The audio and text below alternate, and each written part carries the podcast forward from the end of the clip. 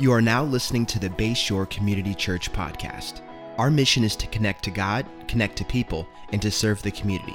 Thank you for joining us today, and wherever you are listening, we hope that this message inspires you, encourages you, and transforms you. Our prayer is that this is just the beginning of a conversation between you and Jesus. Enjoy the message. Hey, listen, I love this season. I love the fall. It's my favorite season. And I love the, of course, the rain was terrible this week, but then cleared up and looked great. And Karen and I took a nice ride, bike ride yesterday. And uh, how many have got your mum already? You got your mum already? You got your mum? We got our mum yesterday. How about your pumpkin? You got your pumpkin yet?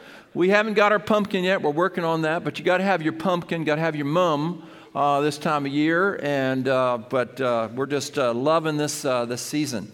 Well, we're in a series called Faith of the Flawed. We've been talking about the people in the Bible that really messed up, the people that really blew it.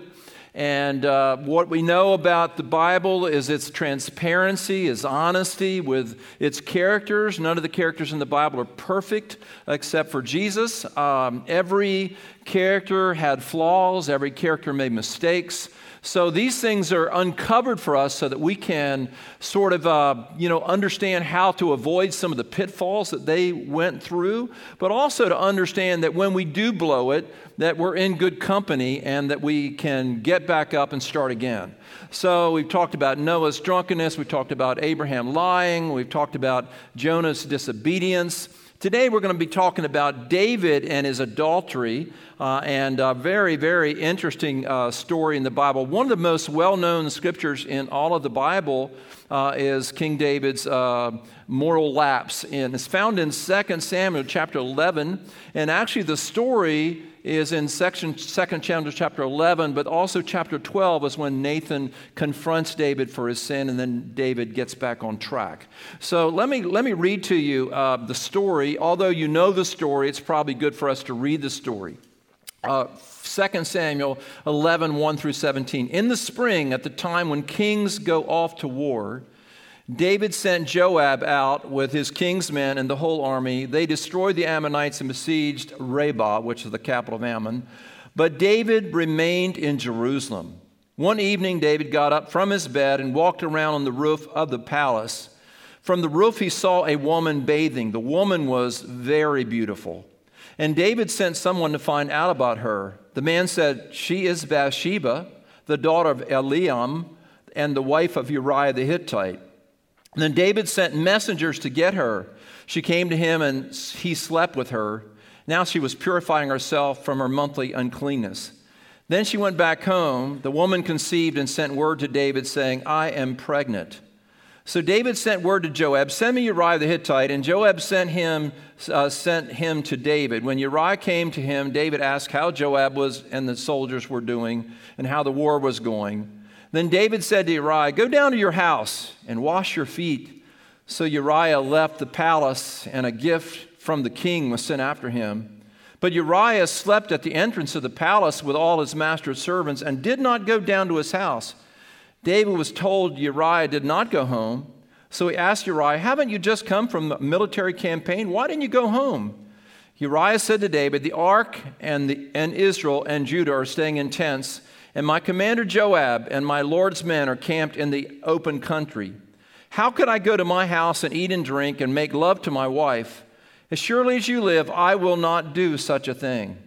Then David said to him, Stay here one more day, and tomorrow I will send you back. So Uriah remained, remained in Jerusalem that day and the next. At David's invitation, he ate and drank with him, and David made him drunk. But in the evening, Uriah went out to sleep on his mat among his master's servants and did not go home. In the morning, David wrote a letter to Joab and sent it with Uriah. In it, he wrote, Put Uriah out in front where the fighting is the fiercest. Then withdraw from him so he will be struck down and die. So while Joab had, had the city under siege, he put Uriah at a place where he knew the strongest defenders were. When the men of the city came out and fought against Joab, some of the men of David's men uh, army fell. Moreover, Uriah the Hittite died. So this is a, a shocking story from a number of perspectives. Well, somebody said that, you know, and this is true when you look at the story, David broke almost half of the Ten Commandments in this story. Uh, he committed at least four of the uh, commandments that he broke. Uh, he coveted his neighbor's, neighbor's wife. Uh, he lied in the story. He committed adultery. And then he committed murder. So when you talk about messing up, this is probably the biggest mess up in all of the Bible. Uh, David is way off track here. And what's shocking about the story is who it was that was doing this. This is David, the man that was chosen to be the successor to King Saul because King Saul was not such a good king. And when Samuel the prophet anointed David, he said that he was a man after God's own heart. It was David that wrote, As the deer pants for the water brook, so pants my soul for you. David had a hunger for God, a love for God, a passion for God. He was an amazing person. He uh, was the one that uh, conquered the Jebusite area and established the city of Jerusalem as the capital of the kingdom.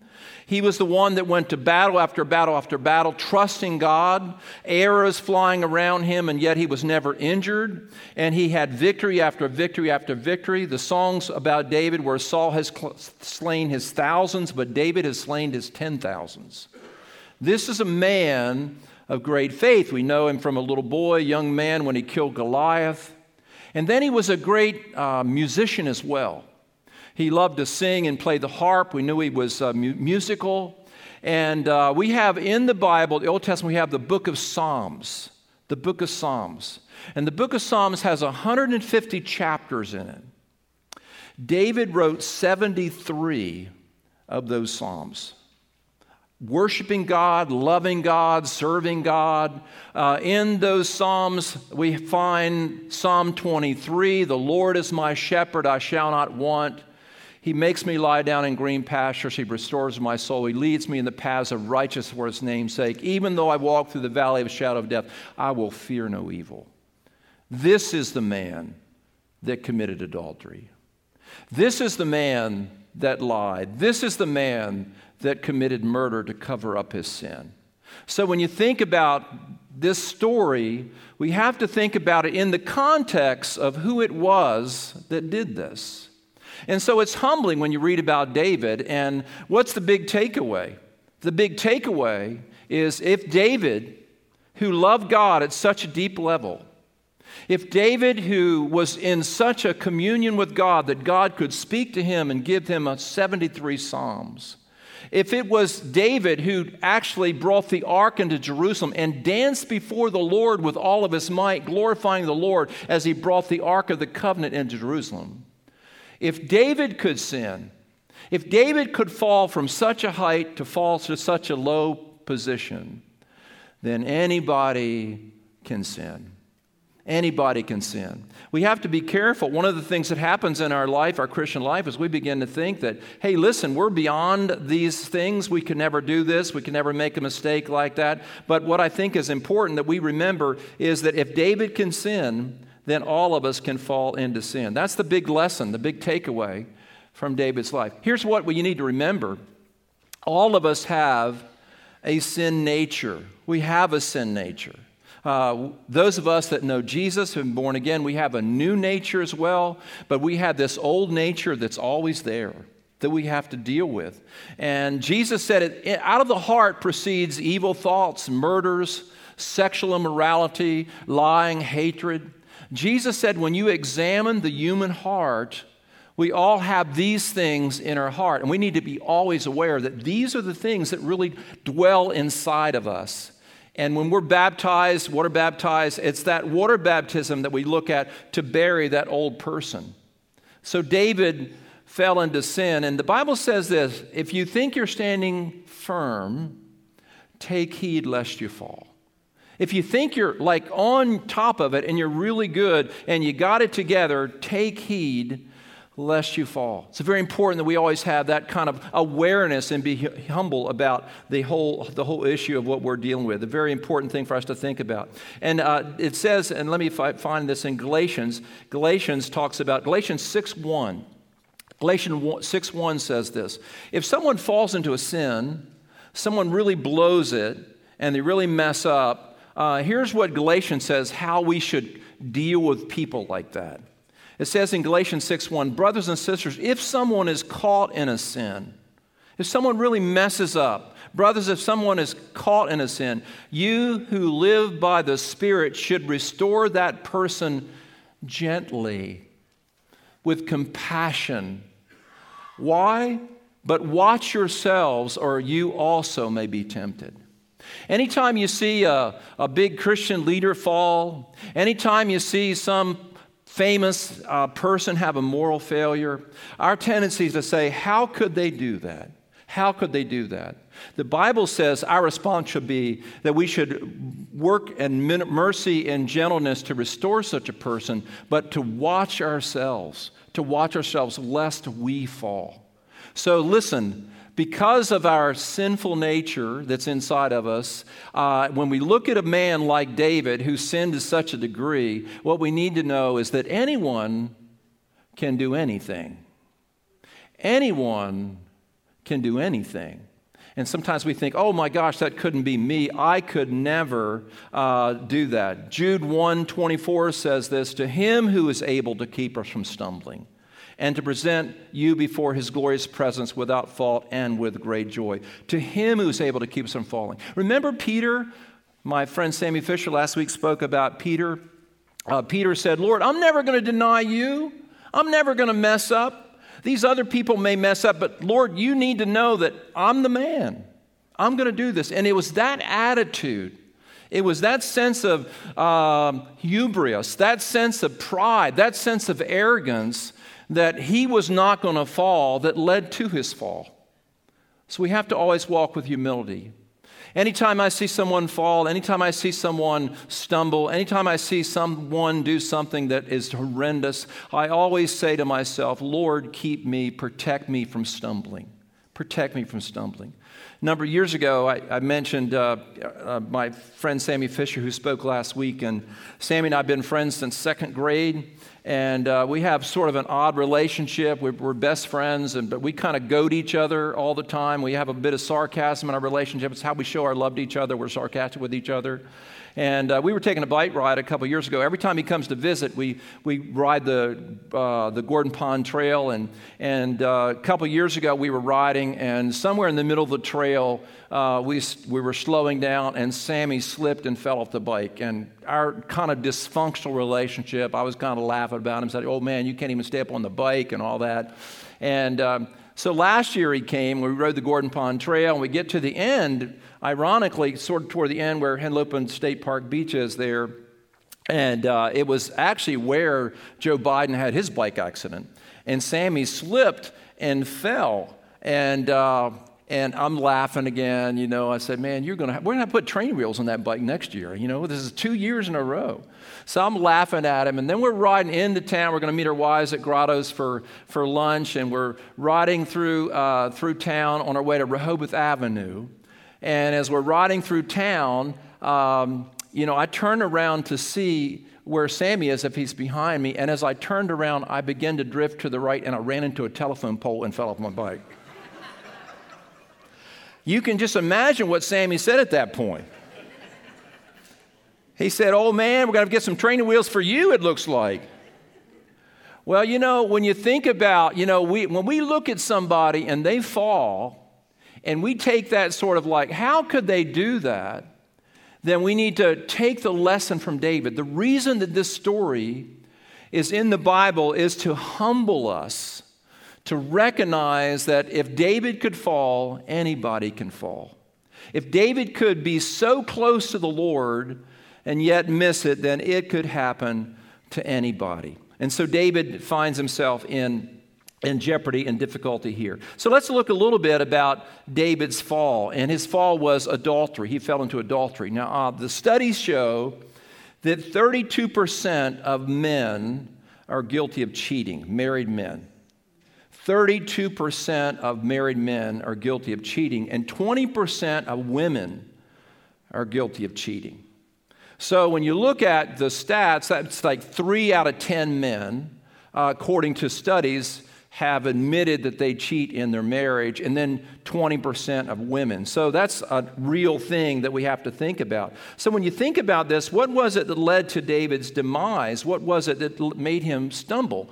And um, so let me. Let me unpack this a little bit, and there's a couple things I want us to think about. First of all, who is David? He's the king. He's a powerful man.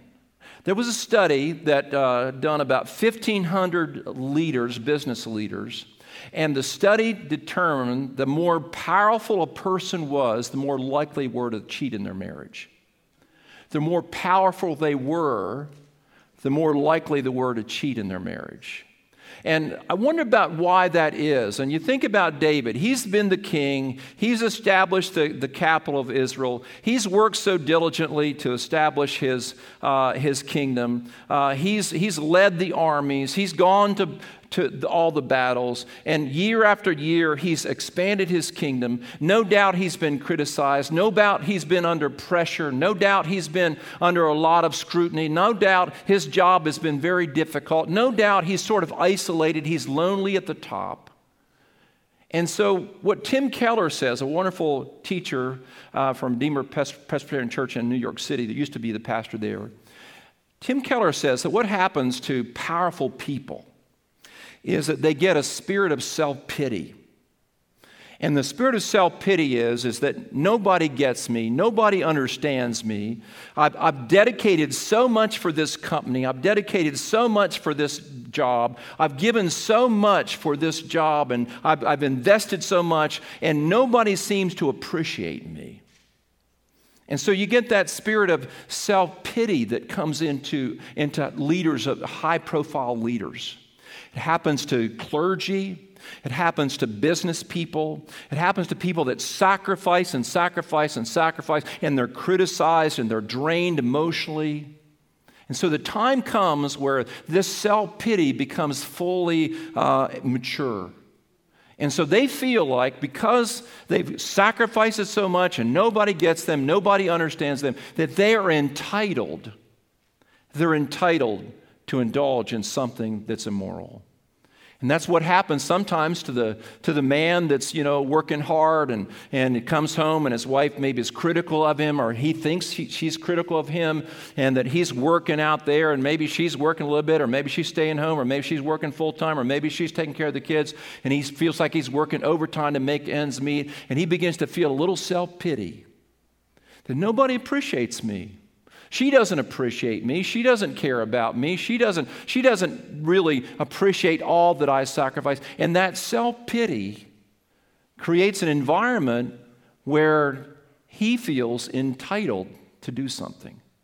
It could happen at the same way with a, with a wife that feels like she cooks the meals and she's working her job and all that, and her husband is always off fishing, he's always off golfing, he's always, he's completely distracted. He doesn't pay attention to her, he doesn't listen to her, he doesn't, you know, he doesn't tune into her. She's, she's just basically living her life alone. He does his job, and this is the big problem with men. Men have a tendency to, you know, they, they, they win the prize, they, they woo their bride, they bring him to the altar, they get married, and they they've achieved that goal, and then they move on to perfect their golf game.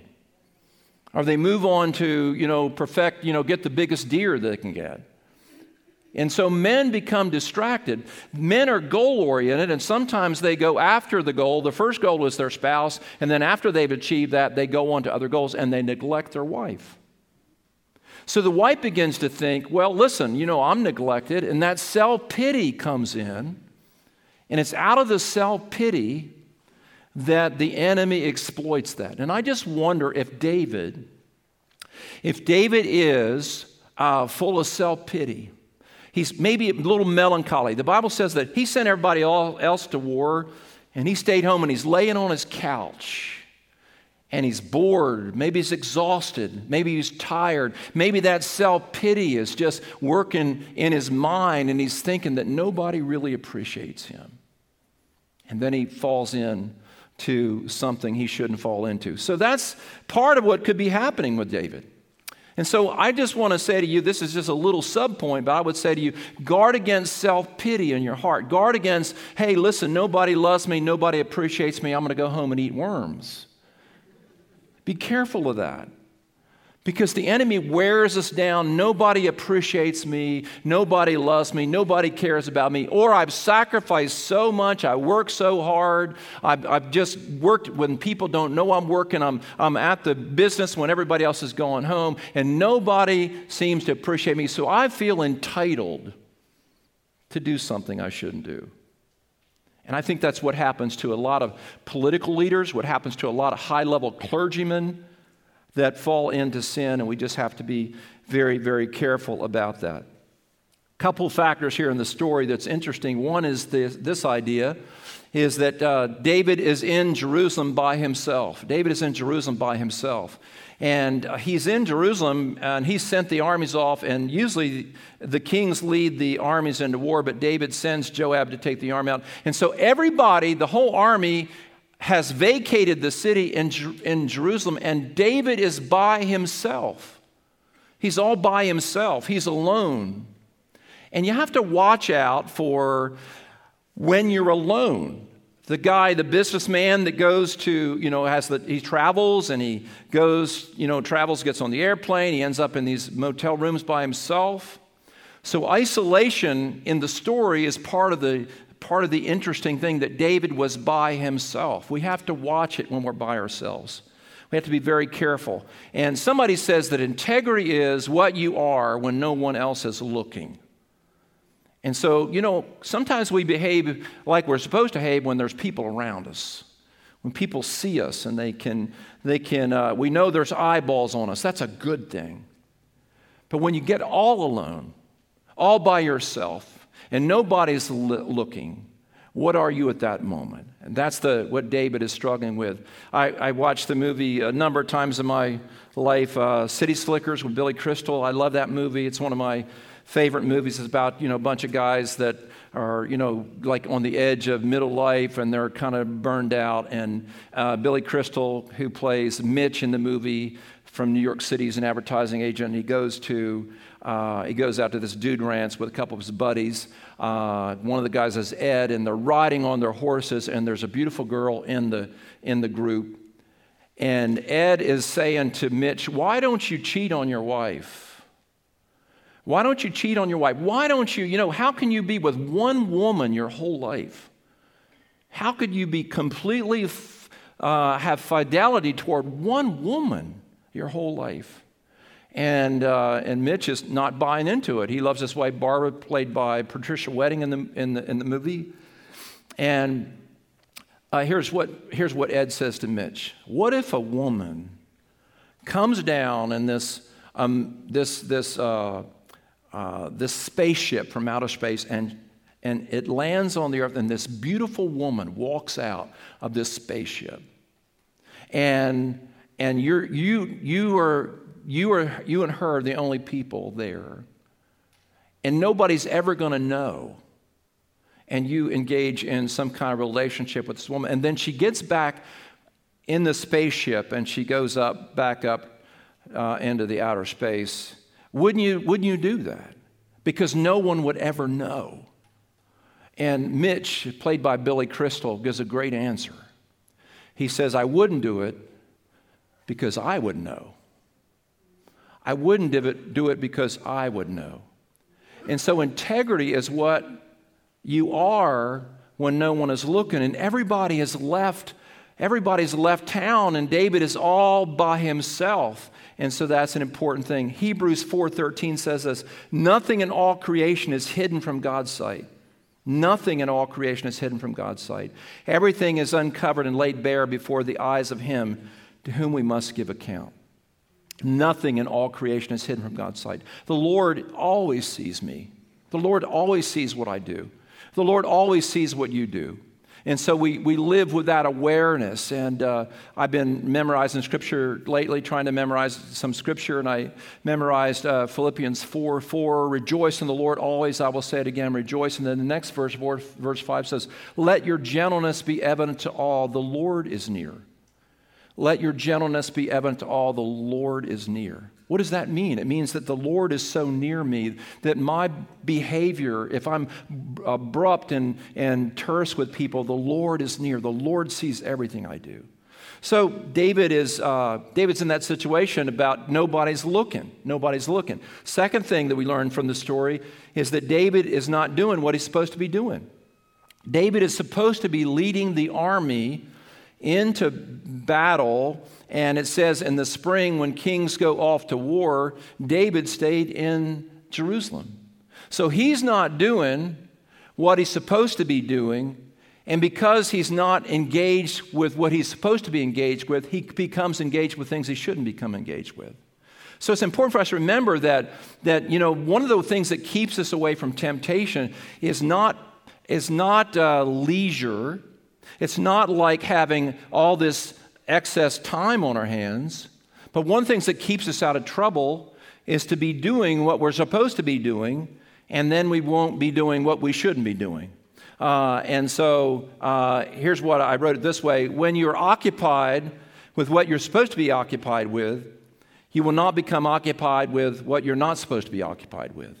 So if David had been on the battlefield, he would have never seen Bathsheba. If David had been doing what he should have been doing, then he wouldn't have got into trouble. And so it's important for us to remember that's an important thing. Uh, now, I don't know if you know this about St. Jerome. St. Jerome is a famous figure in church history. Um, in the fourth century, he translated the Bible into Latin. Now, uh, he did that in Bethlehem. If you ever go to Jerusalem, you go to Bethlehem, you can see where St. Jerome translated the translation of the Bible into Latin, and very very important translation called the Vulgate. Now, what we don't know about uh, St. Jerome is St. Jerome struggled with lust.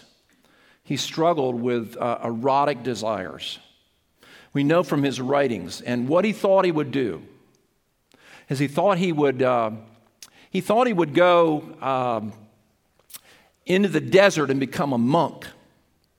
And if he went into the desert and became a monk, he would be away from the temptations of the world and he wouldn't be tempted anymore, and so he would just be in the desert and he wouldn't have any problems. But the problem with that theory is when you go in the desert, you take you with you. And so when he got into the desert, what St. Jerome said was, said he still had these erotic fantasies of dancing girls. And he was struggling. And so he left the desert and he goes to Rome. And he goes to Rome, and of course, that wasn't good because of all the activity in Rome. And finally, St. Jerome goes to Bethlehem. And he spends years translating the Bible from Hebrew and Greek into Latin. And St. Jerome says that was what cured him, that was what delivered him of his tendency toward erotic and lustful desires. So it wasn't until he occupied himself with what he was supposed to be occupied with that he found freedom and liberty.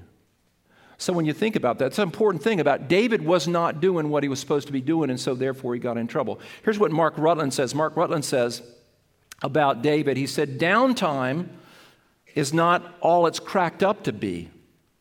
I know this flies in the face of much of much that's being taught today, but we would be wise to remember the old proverb, an idle mind is the devil's workshop.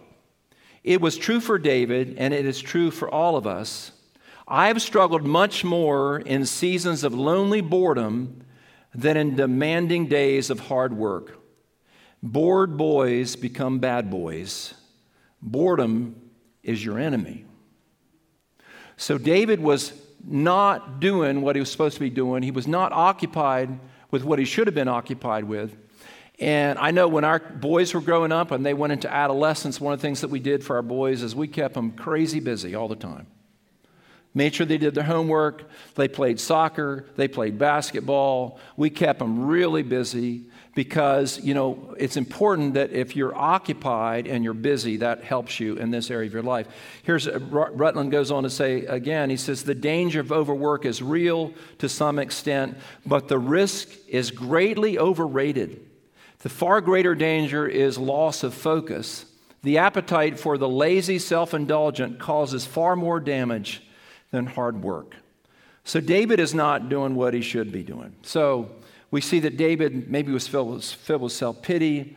David is, is all alone. He's not handling the isolation well. Then we see that David is, is not engaged in what he should be doing. He's not busy. He's not active. And so I think it's very important that we have structure in our lives, that we're very, very busy. So the, the next thing about this whole thing with David is when did David sin? When did the sin become sin? When did sin become sin? Here's an important thing for us to know about as Christians about sexuality. What we need to know about uh, sexuality as Christians is being tempted is not a sin. Being tempted is not a sin. Uh, if you see an attractive person and you say, well, there's an attractive person, that is not a sin. Uh, some of you have heard me tell the story many times. When I was in Bible college, I was uh, down there with a bunch of my friends in Pensacola, Florida. It's a beach town, and we've been playing tennis on Saturday morning. And uh, we're, we're coming home from our tennis, and we're sitting at the, uh, at, at, the, at, at, the red light uh, in, a, in a station wagon. How many remember station wagons? We're sitting in a station wagon. And this beautiful girl in a bikini, walking a dog, walks across right in front of us. And we're all Bible college students, and we're going to be pastors and missionaries, and we're all there, and we see this voluptuous, beautiful woman walking this dog. So gosh, we didn't plan that. There it was. You know, what do you do with that? So, it, I mean, it was so awkward in the car. People were looking down and they weren't saying anything. And, and it was just weird. And I felt like somebody should say something. And so finally I said, That is some dog. That is some dog. So it's important that we know that it's okay to be attracted to another person. Genesis chapter 24 says that when Rebekah came to the well, uh, uh, Abraham's servant went to get a wife for Isaac. And he said, when she came, it said in the, in the Hebrew, she was beautiful, fair to look upon. The Bible acknowledges that people are attractive. Now, if you get married, men, if you get, when you get married and you stand at the altar, and young guys come to me and they say, you know, boy, I'm struggling with, you know, my thought life and trying to be pure as a Christian. I'm struggling with that. And, and, and they say, I'm just going to get married when I get married. And I said, that's great. I mean, marriage really helps. That's important. But when you get married, that does not solve your problem because there's still beautiful people in the world. And when you get married, God doesn't make, if you're a man, God doesn't make all the other women look ugly. So being tempted is not a sin. My tennis buddies were out to breakfast one morning and they said, you know, we're, we're at the, uh, the greenhouse in, off of Rehoboth Avenue having a great breakfast and after tennis and this beautiful uh, waitress comes and my tennis buddies look at me after she walks away. Is it okay to look at someone that's so attractive like that? And my standard answer is, you know, you know, it's, it's one thing for a bird to climb a, fly over your head. It's another thing to let the bird build a nest on top of your head. That's a difference. And maybe that's my philosophy about that. But, you know, hey, it's okay to acknowledge. And if David was on the roof and he happened upon Bathsheba and she was beautiful, that was not where he sinned. If he went on the roof to look for Bathsheba, sin was already working in him. He was already carried away with his, with his infidelity in his heart. But if he saw her, whoa, there's a beautiful woman and he has acknowledged that. So it, your brain, and, and every male brain particularly, I don't understand women's brains, I don't know that anybody does, but anyhow, uh, I, that was just a joke. That's terrible. Terrible joke. Terrible joke, actually. But when you go and you see an apple tree, it doesn't light up the same way as if you see an attractive person. So God wired us to recognize human beauty.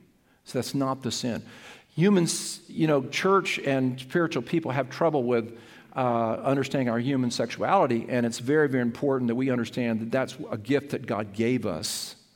And that is to be satisfied in the, in the confines and the wonderful uh, parameters of, of covenant relationship with your, in your marriage life, in your married life. So, very important thing. So, when did David sin? Was it when he saw her? Not necessarily. Um, but when he began to act on that sin, or that feeling, and he began to say, Hey, who is that woman? And you see the grace of God in the Bible? Uh, the person he asked said, That's Bathsheba, the wife of Eliliam, Eliliam and the wife of Uriah the, the Hittite. So his first person he asked gave him a warning. Hey, this is not someone that's legitimate for you. And I just have to say this about uh, this, this part of the story when it says Bathsheba was the daughter of Eliam and the, the wife of Uriah the Hittite. We think about the, the porn industry in our culture that's just so pervasive. And when you think about the whole thing, remember this every woman that is viewed in, in pornographic uh, situation, every one of those women is somebody's daughter. Is somebody's daughter. Bathsheba was the, was the daughter of a Eliam. And so we need to think about our sexuality. When you think about the whole sexual perversion of our culture, we need to contextualize it properly. That that is a person. That's somebody's daughter. And David ran through the red light and he just, he took her and he, he, uh, he engaged in illicit behavior with her. And we don't know, you know, we, here, you know, David, I think all that stuff I talked about, the self pity and the tiredness and the sense of entitlement, I think all that was at play. There's a big, you know, people talk about was, was Bathsheba uh, complicit in the story? She lives next to the palace and she's taking a bath out in the open daylight. Now, the Bible says, it says in the NIV, the evening. Most translations say the late afternoon. So she's out there taking a bath, and if you live next to the White House, you know, you think you would know where you live. But I think it's really difficult to say that she was complicit in this. She didn't go, she went along with it, but maybe it's because he was the king. And there's nowhere in the text that she is uh, that she's blamed. All the blame goes to David, all the responsibility goes to David. So here's the thing she gets pregnant, and he brings her, uh, brings her husband home to try to get him to sleep with her so he can cover up the sin that he's committed. And it's a really, really uh, terrible thing that he's doing he's trying to cover up this whole thing and try to make it so it looks like that Uriah is, is the husband uh, or the father of the child. And so that's what, that's what he tries to do, and it doesn't work because Uriah is so loyal to the army. Now, I want to tell you how bad this is, what David did. Uriah, if you go to 2 Samuel chapter 23, there's a list of David's top soldiers. There's 30 top soldiers. And Uriah is one of those soldiers.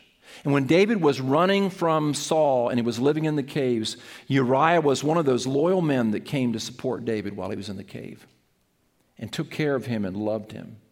And so he's trying to use this man to cover up his own sin. And the Bible says this. Here's what here's the verse that's important for this point. Proverbs 28, 13. Whoever conceals their sins does not prosper but the one who confesses and renounces them finds mercy. Whoever conceals their sins does not prosper, but the one who confesses and renounces them finds mercy. So David's kind to conceal his sin, and uh, the Bible says that we need to confess our sins and renounce our sin, which means to walk away from it. So David's doing everything he shouldn't do. He's covering up his sin. He's trying to, he's trying to hide his sin, and it's, it's not working. And so we can't, we can't cover up our sins. Here's the, here's the point of the story as well, an uncomfortable point. Things that are done in secret like this always come to light. Things that are done in secret like this always come to light. It says in Luke 12, verse 2, there is nothing concealed that will not be disclosed, or hidden that will not be made known. I remember uh, when my boys were little, one year I got them, uh, for Christmas, I got them two Beagle puppies. And, uh, and I got these puppies, you know, Christmas Eve, went to pick them up and had them outside. And it was a surprise for the boys. And we brought them to the table for breakfast, and we had a little devotions. And uh, they ha- we hadn't given them the puppies yet. But the whole time we were eating breakfast, the Beagle puppies are barking in the backyard. And the boys kept looking out the sliding glass doors at those, you know, trying to see where the sound was coming from. And, uh, you know, so we, we couldn't conceal it. We couldn't hold that. We couldn't, we couldn't cover it up. When you think about, you know, when you try to cover up something, you know, when you try to cover up something, it eats at you and it gives you uh, angst and it, it, it bothers you and it's, it's deeply, deeply troubling. So the Bible says in order to become free, we have to confess our sins in order we can then in order that we can prosper. And we need to uh, renounce them and turn from them. And david did just the opposite. So finally david is confronted by nathan the prophet and nathan confronts him and david finds out that in the story uh, we find out that david is, is convicted of his sins and david says this he says as nathan confronts him with this wonderful story uh, you know that's, that really pricks his heart. David says, when Nathan says, You're the man, David. You're the man. You're the one that did this. The Bible says that when Nathan said that, David said, I have sinned against the Lord. And then Nathan immediately responds, David, you are forgiven of your sin, and you will not die for this sin. So David confesses. He never, he never blames anybody else. He doesn't blame Bathsheba for out there being naked. He doesn't blame anybody for, you know, anybody. He takes full responsibility. Confession is when we say, you know, it's not my wife's fault. It's not my, it's not the world's fault. It's not my TV's fault. It's not my computer's fault. It's my fault. I take responsibility for my sin. And David repented of his sins, and then the Lord began to work in his life Now, here's what we need to know, and I'm out of time here, but what we need to know about David is that David, when he committed these sins, he created a lot of chaos in his life.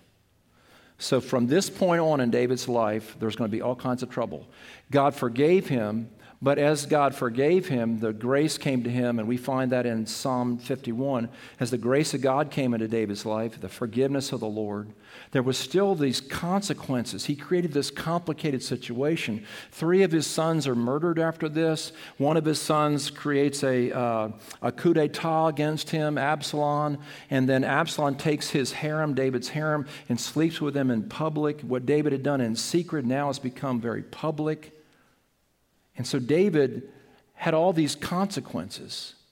God forgives us of our sins, but when we engage in something so terrible as what David did, it creates a complication in our life, very complicated. And so we need to, you know, remember, even though David's forgiven of his sins, he is forgiven, and God has got a wonderful plan. And David is his, his sin is not mentioned in the New Testament. He's, he's, God is working in his life. But the actions that he had engaged in create this ripple effect of, of complications in his life. And it becomes very, very complicated for David. I remember when I was uh, a little kid playing sandlot baseball in the, in the backyard, and uh, big maple tree was the uh, first base, and beyond the maple tree is my, my mom and dad's house, my sister's bedroom. I swung on a, a ball that came, and I hit that ball right of the uh, maple tree, and it's heading toward my sister's bedroom window. I hit that uh, baseball. It's heading toward the window, and as soon as I it, saw it heading toward the window, I was repentant. I was sorry. I wish I'd never swung. But as soon as it went through that window, my life got complicated. When my dad got home, it got really complicated. So say this with me God forgives, but He loves us enough to let us walk out the complications of our behavior.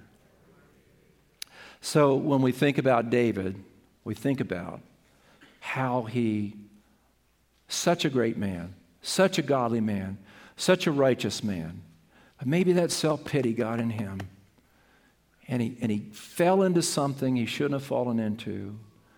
And then as he fell into that, God restored him, worked in his life, and all that happened such a, such a good way. But out of that came all these complications. All these complications. And I want you to know that the best life is a simple life, an uncomplicated life. Love your wife, love your husband, come to church, read the Bible, raise your kids, work hard. When your, when your eye gets turned, turn it back to where it should be. Because when you live the right kind of life, the Bible says, you know, if you want a good life, Flee from evil, flee from wickedness, because when you engage in things that you shouldn't engage in, it's going to complicate your life. So, David, the story ends where he, uh, you know, he and Bathsheba end up married together, and the baby, the first baby, dies from the pregnancy uh, when he was had the affair with her. The second baby they had was a little boy named Solomon. Solomon was the man who built the temple. Solomon was the one who expanded the kingdom to the greatest degree, and Solomon's name means peace. And anytime a child is born out of a crazy situation, how many know that God still has a plan for that child? And he calls that child Solomon. Solomon is the name of that child. He's going to be peace. He's going to bring peace in the land of chaos. And then Nathan says, hey, let's not just call him Solomon, let's call him Jedediah. So Solomon had two names. Let's name him Jedediah. And Jedediah means loved by the Lord, loved by the Lord. David, you're still loved by the Lord. You're still loved by the Lord. I want you to say this even though I've messed up, I'm still loved by the Lord.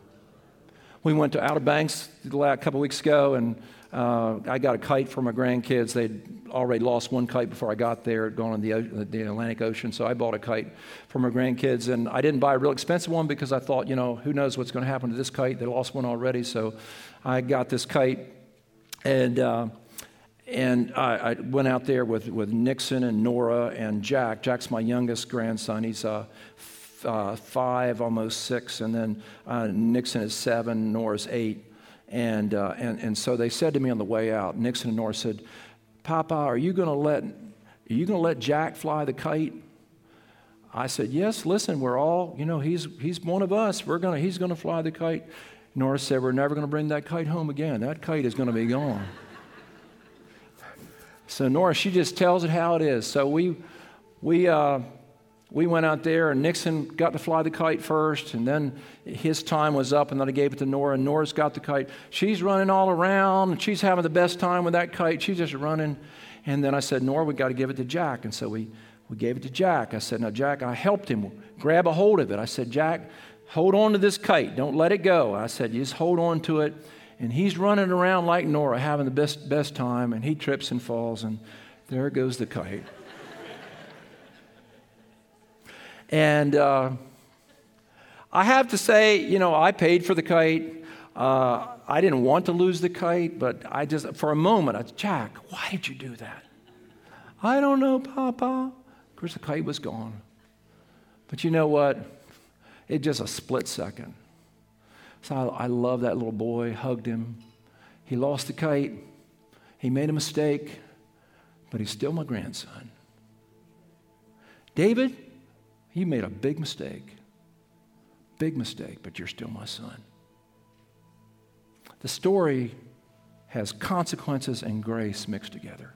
It's a very important thing. Would you lift your hands to the Lord? Let's let the Lord just speak to us.